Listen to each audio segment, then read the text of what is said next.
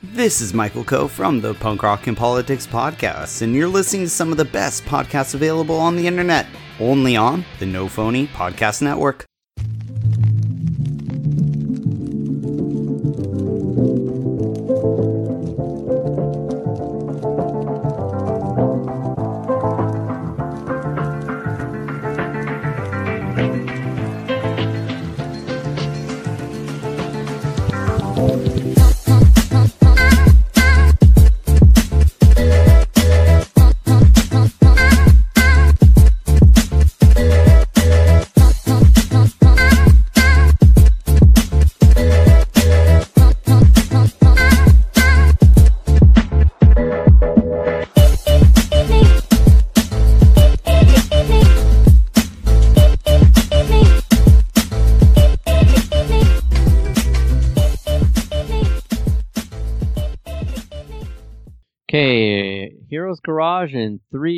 Two, one. Hello and welcome to Heroes Garage, where we preview and review movies that are mostly having to do with science fiction, fantasy, and comic book hero movies. Today we are gathering together, Bill and I, to review the movie Joker. We, I think this is really the most anticipated review of the year, Tom. No For me, it is. For me, it is. I went at the beginning of the year. I think that when we saw the first trailer, it uh, it more than piqued our interest, but drove us to expectations that definitely this has fulfilled. Yeah. Ooh, there's At the beginning of the year, there was a lot of big movies that were announced, and this was the one that I had highlighted. You had highlighted as our pick of the year, and it was- yeah. I think that we just uh, from the brief glimpses that we saw, there was a high anticipation of what the Joker would be. yeah. So, why don't you start us off, Tom? Okay, so I'd like we like to start our reviews giving a little bit of factual data, as it were. And because we're so late to the game, this movie's been out for two weekends, so the data actually is compiling quite nicely for Warner Brothers. Right. Uh, the domestic gross total to date is two hundred and one million nine hundred thirty-five thousand. Foreign included is three hundred and fifty-four million. This movie is making money hand over fist because it didn't cost that much money to make because there's very little special effects in this movie. Yes, that's where the budget is driven these days, aren't they? that and advertising, and I don't know that they had to advertise too much once they put the word Joker in combination with Joaquin Phoenix and Scorsese. They didn't have to advertise anymore. Exactly. That was pretty much you knew what you were going to get, and the only wild card that people were worried about was Phillips, the director, and I'll say that he uh, did himself quite nicely. Another fact that I will throw in here is we like to go to Rotten Tomatoes because we like to anchor things in. Okay, how are, what is the audience saying about this movie, and then what are critics saying about this movie? We go to the tomato meter, and it's at sixty-eight percent, whereas the audience score is at eighty-nine percent. So sixty-eight represents the critics, eighty-nine is the audience. Uh, that's that's quite a spread. Yeah, and I think when we get into our review, we're going to probably be able to tease out why some critics would rate this lower. Mm. I think we'll be able to kind of highlight some of that. Um, but just some initial thoughts on your end, Bill, as our resident critic. You're the critic, I'm the counselor. Uh, what What do you think is going on here with the critics, and why some of them are not rating this higher? You know what's really interesting is as I started read after I seen the movie because I, I really don't want to read anything prior to it. I started reading some of these reviews and um, you know it, it's it's funny. Uh, they the the reviews get into this type of um, I want to say this film theory psychoanalysis approach where they break down the film and they analyze why they don't like it with that approach. Um, it's almost so academic that it becomes putrid in the way they try to describe the reason why they don't like it. And, um, I know that becomes even an anti, uh, critic response, but it's true because I, I really don't get it. I, I read some reviews and I was like, oh my gosh, what movie did you see and where are you coming from? You know what's so Yeah. crazy about that too is like if you throw psychoanal psy- psychoanalysis into this, this movie was picture perfect psychoanalysis. Correct. mean, and I was thinking, is it, did, is it because it went over people's heads? Uh, you know, uh, or I wouldn't say people's heads. I think it went over critics' heads of, you know, I, I'm trying to think of the reason really. Is it because there's a PC crowd and there's an anti portrayal of, of, of poor, of mental illness and the way that it is broken down and, um, you know, a way that uh, this doesn't really highlight a positive view or a redemption of mental illness. And so I, I kind of get that vibe. Does that make sense? It does. I think there's if you're looking for a hero in this film, you're not going to find it. And this is one of those slice of life movies with a major twist, and I'm going to hold on to that. That's one of those zingers. There is a twist here that's definitely embedded in a mental health narrative Yeah. that we will hit on in our review. This Yeah. movie is not everything that the casual, if you're not paying attention, viewer might think. And I, this is, of course, our this is my opinion and your opinion, and we'll be Yeah. able to tell that as we go through the story. So, what I want to do next, Bill, but do you have one last thing to add? Yeah, I, I mean, what's interesting about that is is um, the whole uh, breakdown of the movie and how the way that um, a, a a film reviewer may approach this, and um, so uh, that's why I think I'm confused of their analysis and breakdown.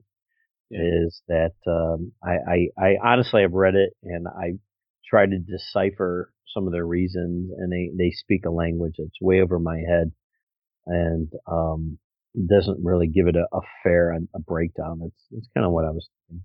Anyway, And let's move on. typically, if I were to validate your opinion, Bill, it would be in this way. Tip, what I've always heard about people who try to describe complex relationships or complex things is if they can't break it down into simple terms that everybody can understand, what it means is that they don't truly understand it exactly. and that's that could be what's happening here. It very honestly could be. There's individuals who are really good at crit being, you know, criticizing films, but aren't all that good at criticizing or looking objectively with curiosity at mental health issues. And this this film is a is a documentary almost in mental health and trauma abuse.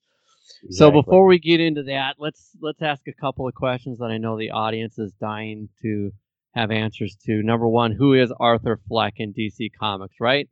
Right, Our audience is just like, why aren't you telling us now? We've been waiting all this time. It's been five minutes. You haven't told us who Arthur Fleck is. So Arthur Fleck is a character who is a laboratory worker who becomes the Red Hood, a masked Right. criminal to steal a million dollars from his employer and retire. He falls into a vat of chemical waste when his heist is thwarted by Batman, emerging with bleached white skin, red lips, green hair, and a permanent grin. So if you ask yourself, okay, that doesn't sound like what I watched in Joker, the movie that we just watched, you are absolutely correct right? He was not that. So that had me going over to another famous Joker um, book called The Killing Joke. there you go. So that's an Alan Moore book, and if you if you're thinking to yourself in the audience, I just want to pick up a Joker story, and I want to it's I want to just a great Joker comic book. Go get The Killing Joke. You will not be disappointed. There were a run of books written late 87 through 88 that were some of the best comic books ever written. The Killing Joke is in there. Watchmen is another one. Uh, Born Again, Daredevil is another one. There's two other ones. I think there's Batman, another Batman one is in there. It's either Year One or The Dark Knight. It's just a string of of incredible books, but one of them is The Killing Joke, and in that he's a comedian. Arthur Fleck is a comedian, and he's not making ends meet, and he ends up falling in with a group of mobsters and tries to to commit a crime, and he ends up trying to steal something out of a chemical plant, falls into the into the into the chemicals and is transformed into the Joker. There's more of that going on in this film. Um, in this film, Joker is a comedian, although he's not a stand-up. He tries to be a stand-up comedian. Right. Um, so those are some of the loose connections to the DC comics. Some of the themes are pretty close, um, but there's there's not a, a they didn't try to maintain a connection, a very um, maybe orthodox connection to DC Comics history here in this movie. And I have I have no problem with it actually. I like this origin better than any of them that I've read in the comic books actually. Yeah, this was an origin that was sourced, um, kind of, I would say, a, a hodgepodge of um, approaches. You, you know, they they left the traditional Joker falls into a vat approach out, right? Right. and that the chemicals are the source of making him uh, a- psychopath. And uh, because he was kind of there and, and, you know, basically pushed over the edge, if that makes sense. Um, but I, I think that um, there is a, is a, is a real treatise here of how um, really to give a, a character some true background and origin. And, Absolutely. um, you know that that what becomes the gem of this movie in you know in superhero and and comic books you you know you're what is it that you're you're bit from a, from a spider you know you inherit a ring uh, etc right it all seems like it's accidental you become a superhero Yeah. um, this is a true uh, deep dive into something more and complicated Absolutely. And I'll run through a couple more of the credits here as we get very close to diving into the meat and potatoes of this review. Director is Todd Phillips. Writers Todd Phillips, Scott Silver, and there's three more credits there. Um, Star Wars. This star is starring Joaquin Phoenix. He is in pretty much every frame of this movie. Uh, Robert De Niro, Zazie Beetz, and others. And Scorsese is credited as well. And I think it was humorous. He got into some social media banter with Marvel Yeah. fans, which I thought was hilarious. yeah exactly Um, Frances Conroy is Penny Fleck. Brett Cullen is Thomas Wayne. Shea Whigham is Detective Burke. I'm not going to go too far here because Joaquin Phoenix is Arthur Fleck is where you start and begin with this. Um, Robert De Niro does play a pivotal role in some regard is Murray Franklin, and then Zazie Beetz is Sophie Drummond, who is a kind of a breath of fresh air in what in some regards because she's probably the most normal thing about this. yeah Uh, basic story. In Gotham City, 1981, mentally troubled comedian Arthur Fleck is disregarded and mistreated by society. He then embarks on a downward spiral of revolution and bloody crime. This path brings him face to face with his alter ego, the Joker. I guess what I would say is this is a story about a boy that was traumatized, physically and emotionally abused by his mom's paramour or boyfriend his mom had mental illnesses of some kind and we get hints in the movie that she it was something on the psychotic string somewhere. So there's a lot of different psychotic disorders that someone could be diagnosed with.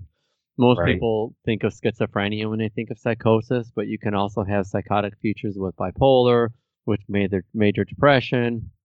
But basically psychotic is nothing more complex than seeing smelling thinking feeling things exist that don't.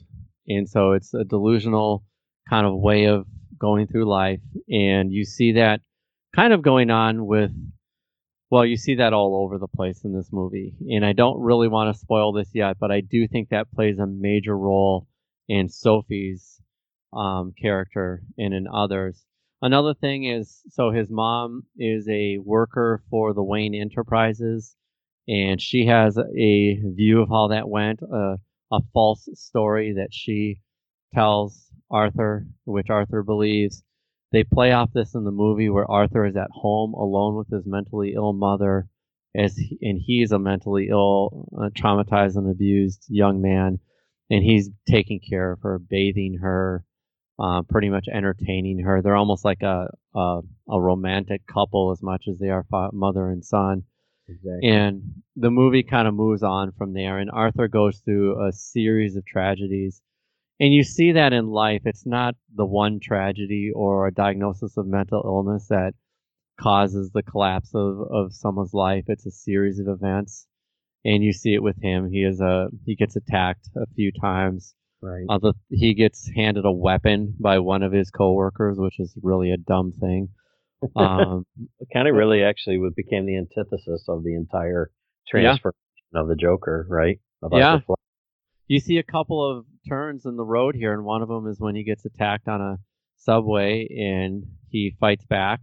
Another one occurs later on when he finds a letter his mom wrote to Thomas Wayne. He confronts Thomas Wayne, he, he being Arthur Fleck, and Thomas Wayne tells him some truth. So then Arthur goes and investigates and finds out that what his mother says about his his backstory is false, that he's actually adopted and not his mother's biological son.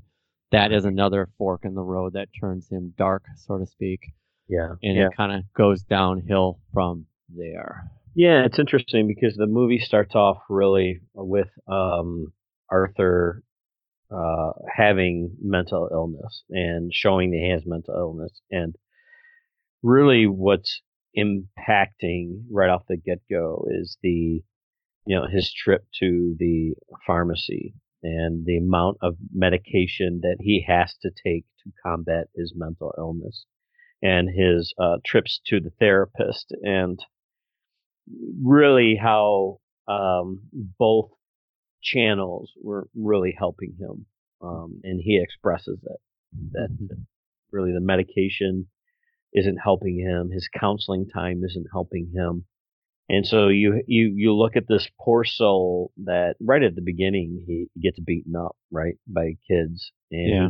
he kind of excuses it away as uh, they're a bunch of kids and you know he has bruises on his back he's obviously malnourished and um and what makes him unlikable is this laugh that he this uncontrollable laugh which he can't control which is also due to his mental illness so we get a kind of a baseline of where arthur is starting from and it's not good at all No. And it's as much mental illness as it is uh, exposure to early childhood trauma as it Exact- to isolation. Like, yes yeah and one thing that you see, and not to be preachy here, but as a mental health worker for a good chunk of my life, isolation is the is the portion where if you add that to a batch of of childhood experiences of trauma mixed with mental illness, uh, it is a devastating quality to have in someone's life, and you Yeah. see it in Joe. This is a tragedy. This movie, like, I just want to say it off the bat. Anything that you read on social media, if you haven't seen this movie, don't give in to the hype that they somehow make glorify violence or glorify the Joker in this. I did not walk out of this film feeling that way. Did you, Bill? No, not at all. Uh, I mean, the what I I walked away from is is really a study and a tragedy of how somebody becomes a, a psychopath. Um, for one, secondly, is you see how society can just really how we just treat it, it, it it's a message of how we treat one another now you know this is an isolated circumstance but how that is becomes an, an enabler and then thirdly and most importantly in all this is just a person's upbringing um I, you know off of the beginning i didn't i knew his mom was off but i didn't know how off she was Yeah. until the story, you know, uh, kind of enrouted itself, right? Is Arthur has this self discovery of who he is ultimately this as this onion becomes peeled in front of us. Yeah. And there is, so we should probably define the difference between a sociopath and a psychopath because why not? Yeah, there we go. There's a lot of this this has Tom Zim analysis all over it. I mean, why not, right? Right. So sociopaths, uh, repeated violations of the law, Right. You have pervasive lying and deception, physical aggressiveness, reckless disregard for the safety of self and others, consistent irresponsibility in work, family environments, and a lack of remorse. So, a couple of things I want to highlight. A lack of empathy is a big kind of red, like a flashing light when Joker see, red flag. If you see violent behavior, like, well, how do you know if it's really, really scary versus scary, right? Because violence, also violence is scary. Um, it doesn't matter if you're a marine or a or what you are, how many skills you have. If you're in an environment that's filled with violence, which this context of this movie, there's a lot of really scary things going on in society. Yeah. And so, and that's going on all around. So that's a sociopath. So a psychopath, there's a lack of guilt or remorse, lack of empathy, lack of deep emotional attachments, narcissism, super, superficial charm, dishonesty, um, manipulativeness, recklessness, and risk taking. So you There's see him fall into the vat of one of these columns. Whoa, you used the vat. Interesting. he doesn't physically fall into the vat, but psychologically he falls into the vat. I see Yes, what you're he doing does. here. yes. And I don't know that they stick in a real authentic way to social, a soci psychopath or sociopath um, column, but you definitely see him fall into this place where he feels it feels a little narcissistic, especially at the end with the conversation with the with um, De Niro's character. You do see superficial charm, although he's pretty greasy. Um, Yeah. um, he does have a lack of deep emotional attachments, and this is where we start to get deeper, right? Because Right. he's got this attachment to Sophie that on the surface of it looks deep, and you have this real odd kind of connection to his mom. But then when it all boils down, you see that he doesn't actually have deep emotional attachments to either one of them. It was all a fantasy and delusion, and both of they're different, different kinds of delusions, but they were definitely um, delusions.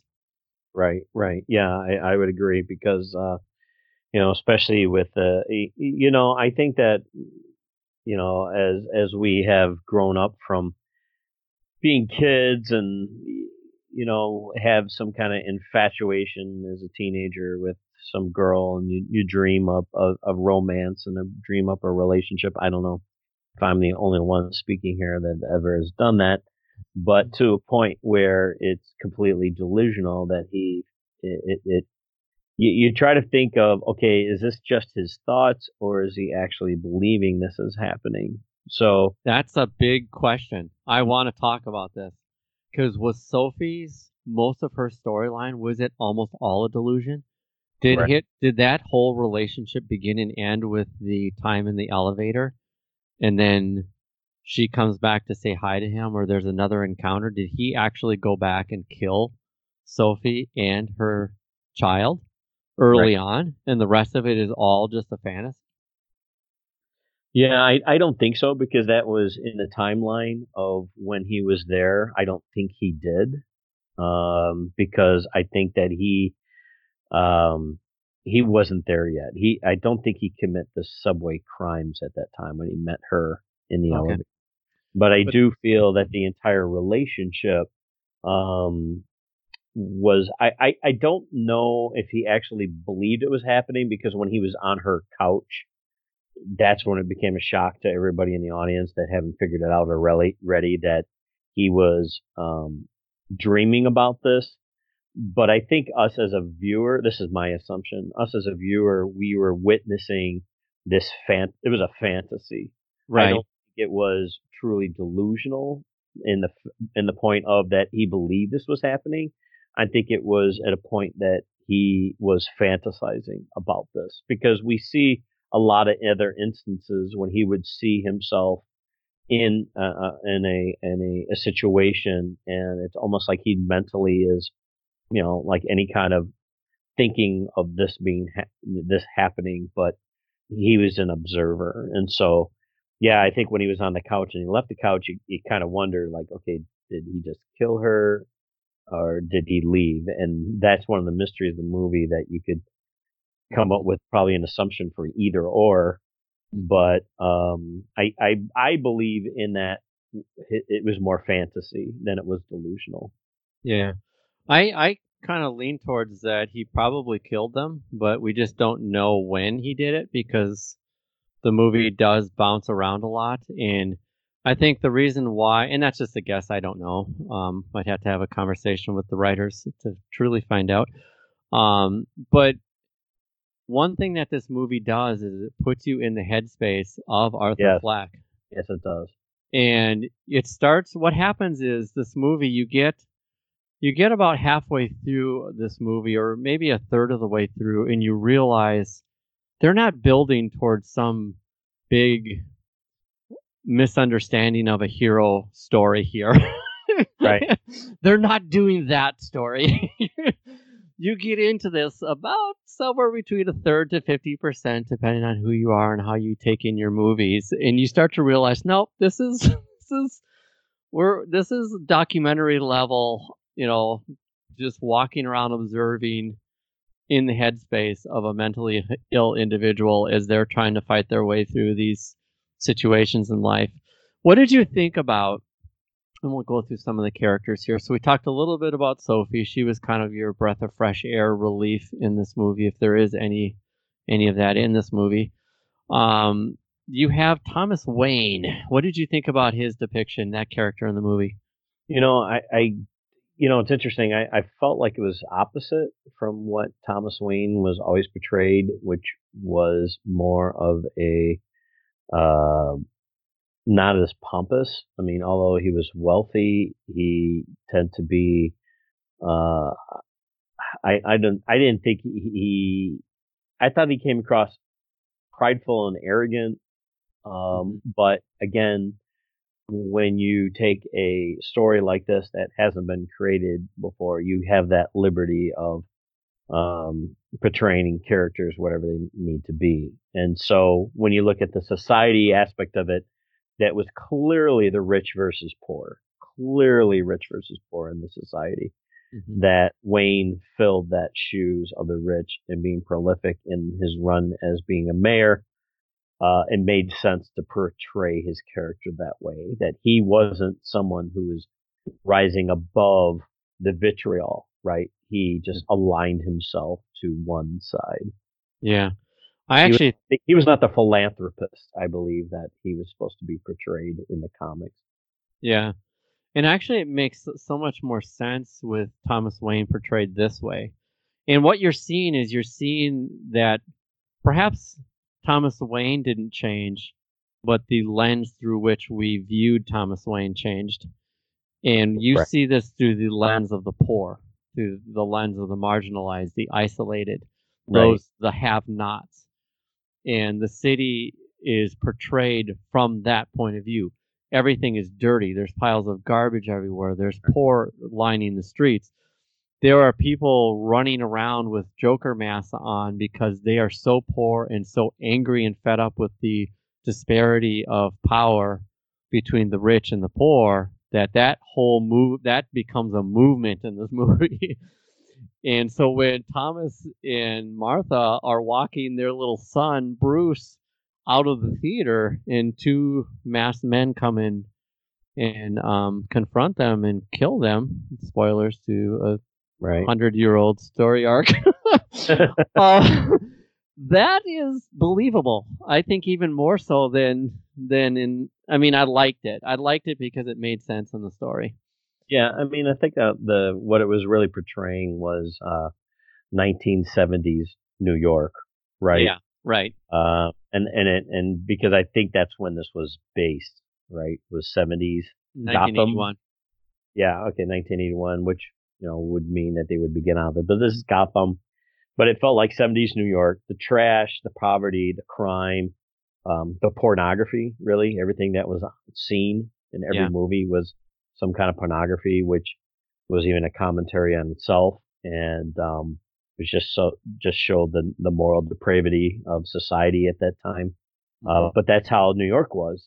Um, that's how Times Square was. If anybody would tell you in the 70s, that was Times Square. Uh, pornography, dirty, crime ridden, um, you know, before um, it was cleaned up. So uh, it was a, a perfect environment for um, a person like Joker to uh, come out of, really. Yeah, absolutely. What did you think of Penny Fleck in Frances Conroy's portrayal of Penny Fleck? Well, it's interesting because at the beginning, I don't think Penny was just a harmful fly, right? To uh, quote um, Norman Bates's line in Psycho. A harmless fly. Harmless. I'm as harmless as a fly. I will not even squash this fly. That's when he's sitting motion, motionless and Psycho. Yeah. Anyway, that's how she was. Um, she was harmless. She was, uh, you know, a little off. Um, didn't know how off she was until later in the story when you realize, oh wow, this woman had problems, and um, Arthur never knew about her problems. So the portrayal of her um, was very unique in the way that it was uh, like you crack the shell open and here you have this this awful past of in uh, this mental um, in, institutionalized woman that is out, uh, mm-hmm. but has definitely has calmed down from her uh, mm-hmm. earlier type of um, mm-hmm. um, you know problems, right? I mean, yeah that's what I found was kind of unique was she was older, a little quirky, but didn't show what we saw later on the film when she was younger, right? Yeah, yeah. Now this is she is like the visual representation of the saying. Have you heard the saying "the penny drops"? Yeah. Mm-hmm. Yeah, and no pun intended, literally. No, yeah, no, that um, probably goes together. Yeah. So she tells a lot of lies. Now it's connected yeah. to mental illness. So we're not angry about the lies and they really work well in the story. So we're definitely not angry about it. It's not an emotional observation. Yeah. And when oh, Arthur, uh, what's that? Yeah, we're, we don't have a personal problem with Penny Fleck. When Arthur pulls the pin and realizes the lies, the penny drops. yeah. It's the harmless fly becomes the instigator of a complete drop into completely giving into his into his socio psychopathic ways. And he ends and up think that go ahead. Oh he ends up murdering his mom in the hospital. That's that's a that's a thing you don't turn that's a thing you don't shocking. come back from. That, that, was pretty shocking and you're right and and, and i think that spoilers. Uh, let's look at yeah, uh, yeah this is all spoilers going forward. Um, yeah, I mean, think about the flight of Arthur from being picked on by kids to not really being happy to being overdosed in his medication to being laughed at by even fellow clowns and um, be given a gun. And then he uh, again gets proceeded to be kicked on and kicked and retaliates, right? Mm-hmm. Or defends himself. Uh, really, that uh, he kills the his attackers, and when he does that, it, there's relief, like something that comes off of him. And um, you know, now I thought when he um, learns the truth about what happened to his past, and he became the person that he was because of the traumatic uh, experience as a younger boy, which led to brain damage. Yeah. From the physical abuse he received, um, which is just a just a horrible tale of what happened to him as a boy. Uh, then you see this uh, this response to all this, uh, and this response is is vengeful, right? It's it's revengeful. It's you stole this from me. You lied to me. You mm-hmm. perpetrated to me. You made me into something that I am not and he just straight out kill her. So it he transformed from somebody that defends himself to a flat out vengeful murderer, and well, it just gets, continues from there. He gets mobilized by yeah. his perceptions of the wrongs committed against him by others. The first one right. is with the the subway and he ends up defending himself and killing three people with that weapon that the other clown gave him. He has a situation with his mom. He finds out that she's been lying to him the whole time, and that's a betrayal. That's like a trauma betrayal for him. Like, okay, boom. Then he kills her. The next one, and the character that I want to get your impression on next, is Robert De Niro's character, Murray Franklin. He has a pretty strong reaction to Murray's uh, sins in, for lack of a better word, against Right, him right. too. I mean, so he's basically in a stand-up comedy, and they, you know, they grab a clip and they start making fun of him, and then they make the call to him to star on the show. But before that, he he basically kills uh, the other clown. Right, Uh, when they right. get into the apartment, this is before he goes after Murray. So you see, uh, like this you you hurt me, you betrayed me, and that was an extremely intense scene. Not not, not like killing your Let's mom. talk It's- about Murray first, though. Like Murray. Okay. well, yeah, Murray's so- the end, isn't it? Okay, so let's talk about the clowns first.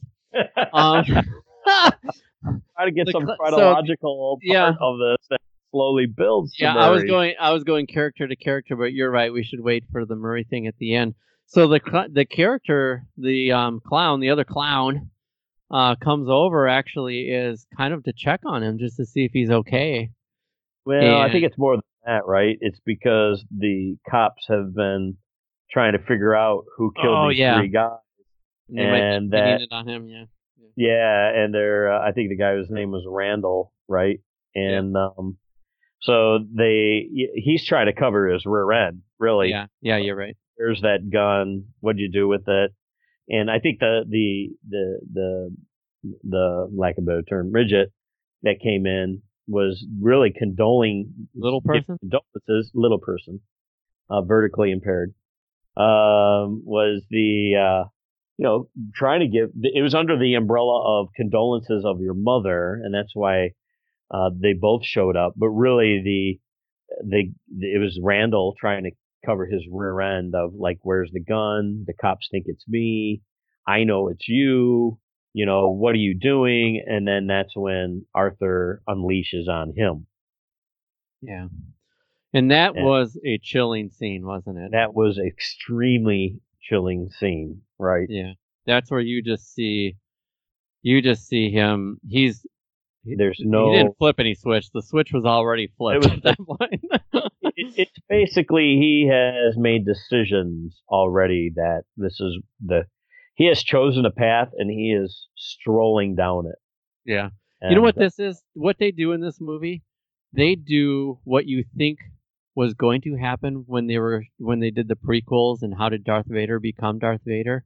And we all thought it was some big mysterious thing and it was going to be so incredible and it was going to be so dark and so meaningful. Well, Joker did this in this movie. um, they Nope. did it right in this Fair. movie. yeah, because- it- It's not simplistic. It is not. There are so No. many layers to this. And by the time you get to that scene with the two comedians in his in his apartment, he is down in a very dark place. yeah, And I thought one of the most chilling things is where the little person is yes, trying to leave and he couldn't reach the he lock. and you didn't know what he was going to do with them. Yeah, you didn't know. And you felt like, oh, you just, everybody wanted him to get free and get out. And you could hear the oh. audience that I was with gasping and like, oh That no. And- Scary. That was scary. We're all squirming in our seats, and then he just goes to Gary. Of course, he goes. I always liked you, Gary, and he kissed him on the, his head. Yeah. I don't have anything against you, Gary. Yeah, there you go. And that is the it. He has things against people now. Yeah, that was that was it. It was he has a list. yeah, Really, yeah, he, he, has does. a list. And next on the list, and now we're ready to talk about. Know, Tom, roll it out. Murray Now can talk- Franklin. Yes. Wow. Murray, Murray Franklin does something that you don't want to do to people who have a bone to pick. He mocks and makes fun Mocking of. him in person? Really? You don't do that to people? You no, at least have the at least have the decency of doing it behind my back. I always say, don't mock me to my face. At least do it to my back. I don't care. Do it all day long, as long as you do it behind my back. Yeah, exactly. And And- uh, he kind yeah. of pays the ultimate price for it. Yeah, he does, and which is very interesting. Um, that how Phillips specifically chooses uh, Robert De Niro for this role.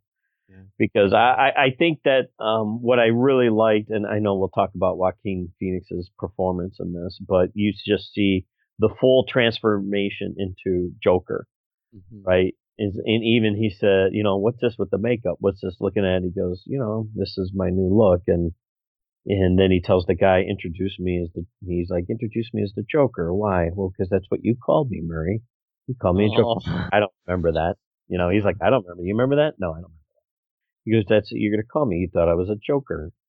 And so it it's very uh you know you have that look, but it's also uh you know how Scorsese um brought in Taxi Driver and The King of Comedy, which both has Robert De Niro as as the character. Yeah. As as the as the main and uh, protagonist and more with the taxi driver that you you see this and um, I think that was really that Robert De Niro being alive now becomes the person on the other side, right? Mm-hmm. So uh, he becomes now the antagonist of of the character rather than um, you know he's he's no longer Travis Bickle, which mm-hmm. was the driver's character's name. Instead of it's Arthur Fleck, and um, so I I love the the way uh, you have this cross uh, characters and movie depictions, but even more how you bring in uh, the actor, the actual actor that portrayed this role in in what 1972, I believe, or 76. Yeah, 76. Right. So yeah. there's so it's it's such a great tie-in. It's so remarkable. That's what I say. Yeah, yeah, it's amazing. So the last thing we'll talk about before we get to some entertainment value and reflections on the movie and give our ratings is Joaquin Phoenix. Um, masterful, but what oh. do you think of Joaquin Phoenix and Arthur Fleck's storyline in this movie? Wow, I mean, uh, you know, and I think we just even talked talked about this a little bit offline. Is when we saw the uh, trailer, we are very intrigued and what pulled us in was not necessarily the movie of the Joker, but it was Joaquin's Phoenix portrayal of the Joker, and you saw that in the trailer, and they did a great job. What you didn't expect was how great it was going to be, because usually trailers have a way of really showing their cards. I, I always believe. I, I feel I could I could pretty much guess the tone and the flavor of the movie as I'm going into it by the trailer. No kidding. I mean, it's like yeah. nine, nine, nine times out of ten, I know what I'm getting into. Mm-hmm. Uh, this is it was better than expected. Uh, they, I mean, Joaquin Phoenix, what incredible acting transformation! And what was interesting was when he started, how gloomy and uh, uh, just morbid he looked. And then as he got off the drugs and he murdered people, he tended to brighten more, which you would think would be the opposite reaction.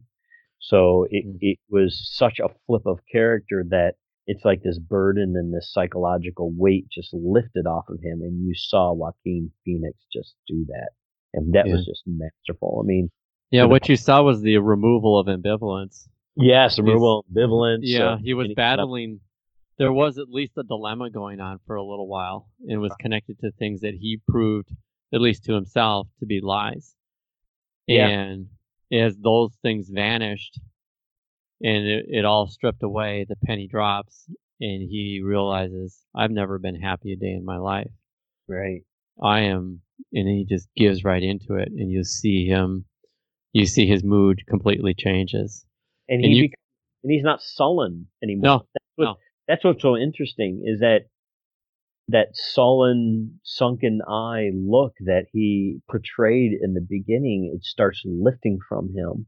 And when I say the lies are, I mean from his perspective. His right? perspective. Like, yeah, right. from his perspective. Because we are in his head. So when I say that, I'm not saying like truth in general. That's not a general statement. That's like a, a statement about his perspective. Yeah. Yeah, it's it's all within the film and uh, you know, I just loved it. The fact that how much weight he lost, um, just to show how the you know he was um, decimated and deprived and poor, and then he makes this transformation into the actual Joker, and uh, I thought was extremely intriguing of how the use of music was used with him, how he would dance mm-hmm. to almost rid himself of any bad feelings of what he did or crime he committed or guilt, right?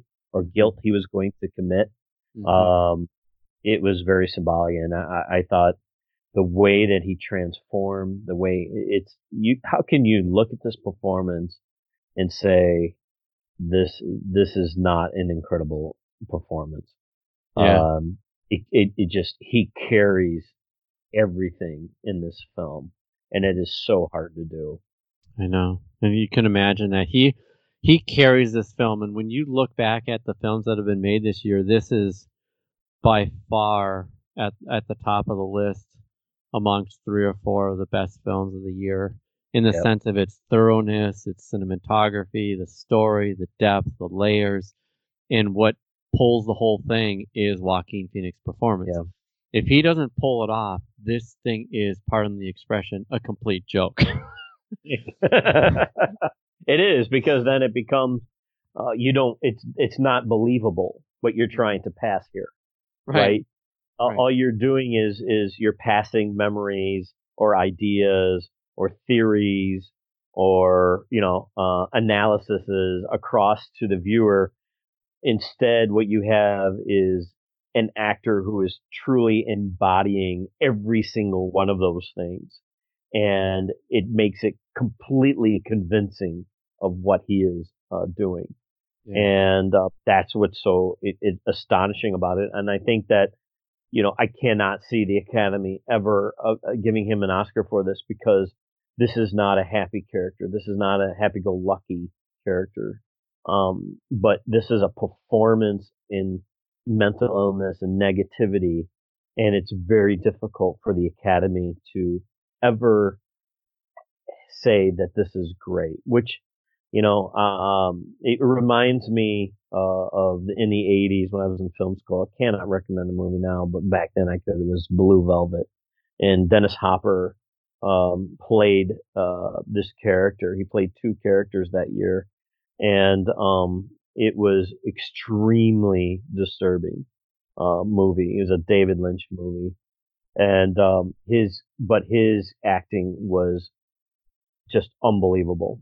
And only when Silence of the Lambs came out um, did it become that you had a disturbing character uh, actually win an Oscar. So um, they don't have a way of really showing a, a real psycho, you know, analytical character just driven to the edge as as an Oscar winner, where this one definitely deserves it. There's my yeah. rant. There you go. I like to hear that. I like to hear your perspective on that because I think as just casual viewers and fans of comic books and superheroes and wah wah wah, we don't oftentimes understand why the Academy votes one actor over another, and it seems like they the Academy likes to embrace these things that are outside uh, a couple of clicks outside the norm and but in this case, maybe it's too far. Maybe it's too it's ancillary. Too it's too far. I mean, Anthony Hopkins in Silence of the Lambs, it was a couple of clicks and it was disturbing. But like I said, is a couple years ago before in Dennis Hopper's per- performance. And I remember specifically because I saw that, I, I, I just saw that Dennis Hopper and their response that he didn't win when everybody knew the type of performance that he pulled off was incredible, but it was an extremely disturbing character, and because of that, that was he had no chance.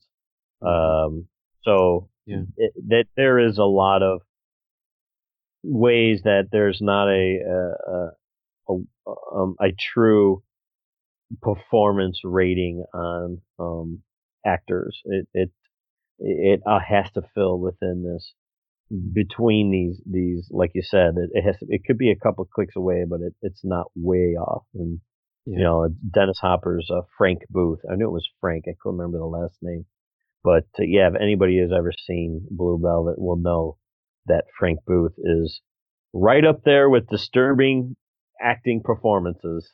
Yeah. So, Bill, let's talk about entertainment value and ratings. so, let's start with the critic, the film critic. What is your, how do you, if you could talk about what was the entertainment value for you and then what would be your final rating of this movie? Yeah, so the entertainment value really is um, watching um, Joaquin Phoenix, right?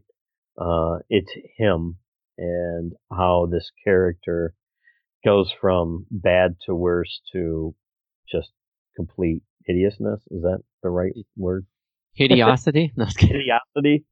you know, it's a spiral downward, and it is not a, a, a, true like. It's not pleasant in in the way that we like to be entertained. Like a, it is a, a true analysis. I mean, when I was watching him on on when he came onto the show, I literally sat on my edge of my seat because that was the scene he was supposed to kill himself, right? Mm-hmm. So, um, where he just realizes something else, and so eh, the entertainment value was just the study of watching him. And if you're not, if you're into stories, if you're in like real plots and stories, this movie is not going to be rated as, as high. And I think that may be what critics will um, poo poo on this because there the, the plot and story is surrounded of the making of the Joker, and that may be seem superficial to people, but I felt it was very entertaining in the regards of a study of true um, psychoanalysis. And uh, if you're not really into that type of character development or haven't appreciated that type of character development, I could see that you wouldn't like it. But what's odd is the audience really liked it. The audience got it, I believe. Yeah. And um, where the critics, I don't know where their heads are at. They're supposed to be the. I, I thought it would be flipped. I know. I know. you know, like know. is this? This is disturbing. This is it. And then so the critics are like, this is disturbing. It's like, oh my gosh, did you go to film school? I'm trying to think of if you did or not. Anyway, um, it was entertaining on that level. Yeah. How? What's your rating? Oh, I definitely want to give it a uh, a nine and a half out of ten. Uh, I really do, and it's from the Formus. Uh, you know, as I go back into all my my films, um, I there is not really a uh, a comic book movie that is like this. Mm-hmm. Um, I really I was just shuffling through my brain of first what origin movie is like this for a super vil- villain or superhero and I don't think there's anyone that's had this kind of deep analysis. But could you imagine if there was um, a superhero movie that had this type of mm-hmm. uh, of character development? That would be amazing. Yeah, it would. It would be. It would be incredible. So entertainment value, you kind of hit on it, and I probably talked about it throughout this entire review. The entertainment value is just the way they strip away, like all the different the ways they they represent the different factors that led to how Joker got to where he got to by the end of the film.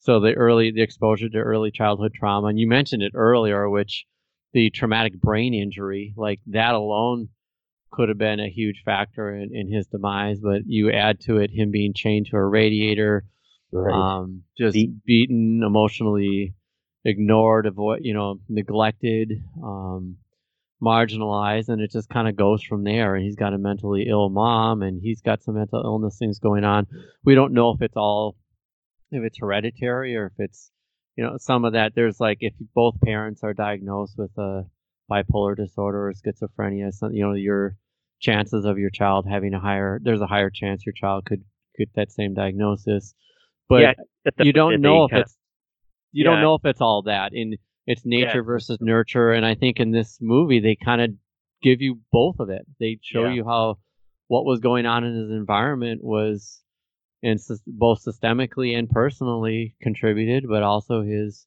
organic makeup made up it, and then he had these these things that are way beyond his control, and you see that happen to him. Like you have, if, like it's just a bad draw to have an abusive paramour give you a brain injury and tie you to a radiator, right? Like that doesn't right. you can't predict that. It's not within the control of the person that receives that abuse, but he received it. And I love that part of it. That part of the that entertainment value was amazing. I will say though that this film is I didn't run out of this film like, oh wow, this is the greatest film I ever saw in my life. And the reason why I didn't feel that way is because it, you didn't have um there's no histrionics in this. No. There's nothing there. They didn't put a shiny face on it. No. There's no silver lining, folks. this is um even Schindler's List had someone in it who was, you know, helping the Jews get out of a concentration camp and save people, right? Right. Uh, this doesn't have that. Um, No.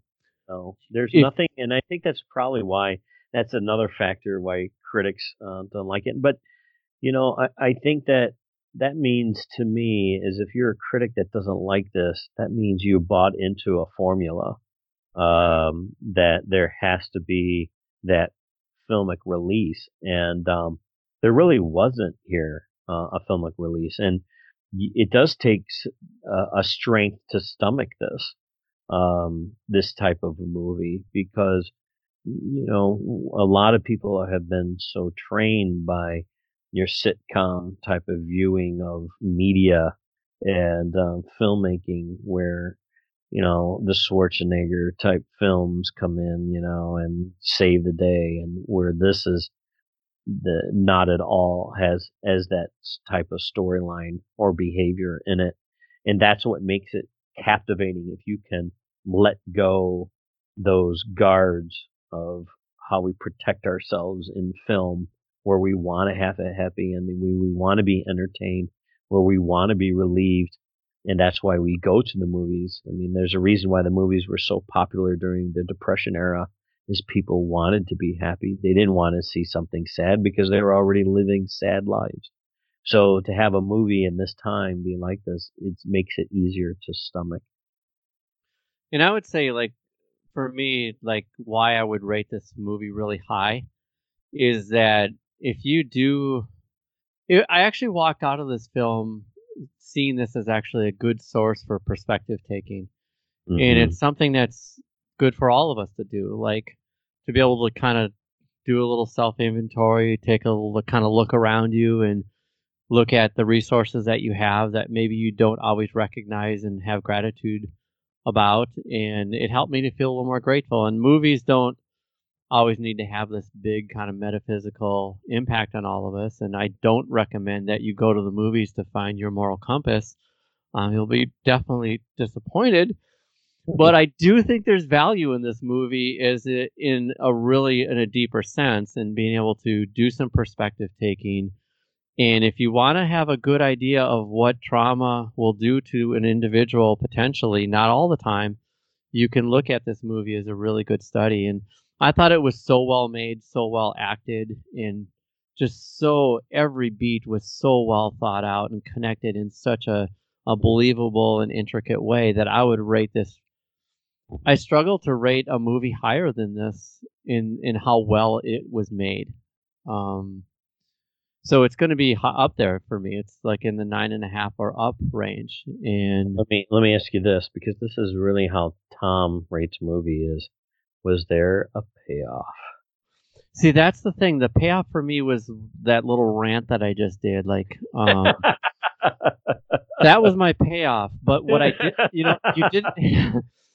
so, Bill, okay, this is. I have to I have to say rewind the podcast go to 2 minutes before this that was Yeah. top payoff that's the payoff for me is just kind of the but you know a metric that i i guess it's so hard to say this on air because it's so like child churlish but aggression and violence um when served up correctly can be a real source of enjoyment for me in a film.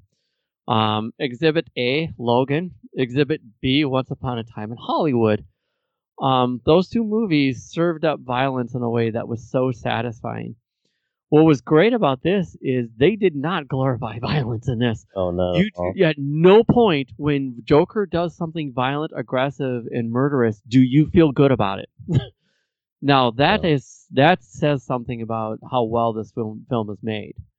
There yeah when I say there's no histrionics, I mean they do not put anything on it. yeah and that's a so point yeah, so this is it's up there because you don't walk away thinking, "Oh yeah, uh, you know, if push came to shove, no, you walk away like, okay, let's make better choices. yeah, yeah, exactly. Let's uh, treat people nicely. Um, be careful. Um, have boundaries. Um, have boundaries. Um, you know, get to know people better. let's get out of our headspace and into the, the real world uh, because this is where the precipice could be for me and I don't want to go anywhere near it.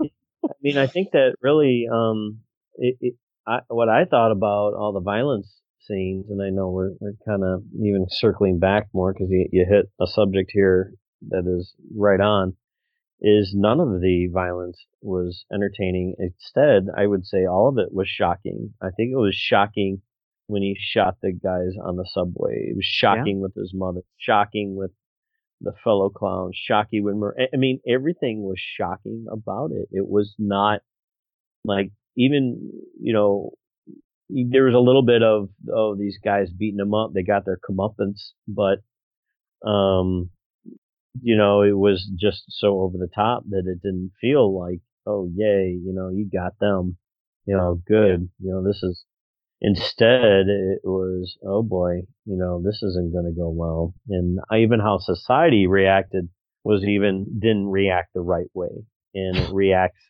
you know, it reacted wrongly, and um, which is just a commentary in itself that we didn't even talk about was how they glorified the fact that these rich guys got killed by something. It was the fact that somebody rich got murdered, right? I know. And it was so it just really showed really how bad society was um, yeah. in every aspect. Yeah. What the people, the depravity of society, and mm. you know, Joker was truly born from that depravity. That, mm-hmm. like, I mean, that's why I liked even when he was telling Murray, is like, I don't care, I don't have, I don't have politics, doesn't matter to me, you know. Yeah. Yeah. You know what? I'm going to have to flip the script on myself here. As a critic, if I have a critic's bone in my body, I would give this a 10. Yeah. This, yeah, this is a 10. Um, this emotionally, you don't feel good about all these shocking things that happen, and nor should you. like, right. Yeah, you, you shouldn't feel you shouldn't feel like joy when these vengeful things happen because you don't want society to fall into that abyss. Right right? Like you don't yeah. want that to happen. You don't want right. life to look like that, and you don't want life to be the way this it's depicted in Joker. well, it's interesting. It's like when the cops had him in the car. He's like, "What you?" He goes, "Look what you've done. You know, are you happy about this?" And he's like, "Yeah." No. And you're like, "Oh, wow! I'm not happy that you're happy." yeah, it's like, yeah, it's kind of like he he he reveled in the chaos, right? Yeah, yeah, um, he did. Of it, and because really, uh, I think what it portrayed was um, really his mind. Um, society was really what was going on in Joker's mind. This the chaos of just a bunch of little clowns running around in his brain. Now was out in the streets creating riots and breakdown of society, and is very symbolic of mm-hmm. who he was and how uh, society reacts. And um, Mm-hmm. Even to the point, you know, when we saw the Waynes get mm-hmm. gunned down and how they even tie in the Batman part of it, which I thought was a nice nod. I thought was kind of cool. Yeah. But uh, so yeah, I, I mean, I, it, yeah. Go ahead. No, I think that was a nice kind of wrap up to this review. Yeah. I think it's um, I think uh, so that that's our, our review of Joker, and um, we would uh, we would encourage folks to make sure you have a strong stomach if you're going to plan to go see this movie. Um, but next on the docket for us, Bill, is like when we think future podcasts and maybe a plug for the future would be um, talking about El Camino. Maybe that would be a, a property that we would talk about soon. Yeah, I think so. And I know that um, uh, one of our family favorites is coming out this week as well, and that would be Zombieland 2. Oh, um, that looks fun. Yes, um, my family and I, um, I think we've watched Zombieland a few times and mm-hmm. thoroughly enjoy uh, Zombieland. And uh, I think as an audience, those of us who have uh, followed it are really excited to see what Zombieland 2 is.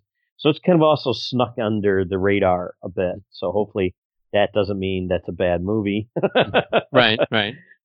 Oh, because that sometimes it means that it is a bad movie, that it doesn't really know where it's going, because it kind of just surprised everybody all of a sudden. So um, I'm I'm I want to see it, but I'm hesitant to to expect something great like the first one. Yeah. So. Well, Bill, thank you for uh, joining us, and I think that's going to do it for this review. Yes.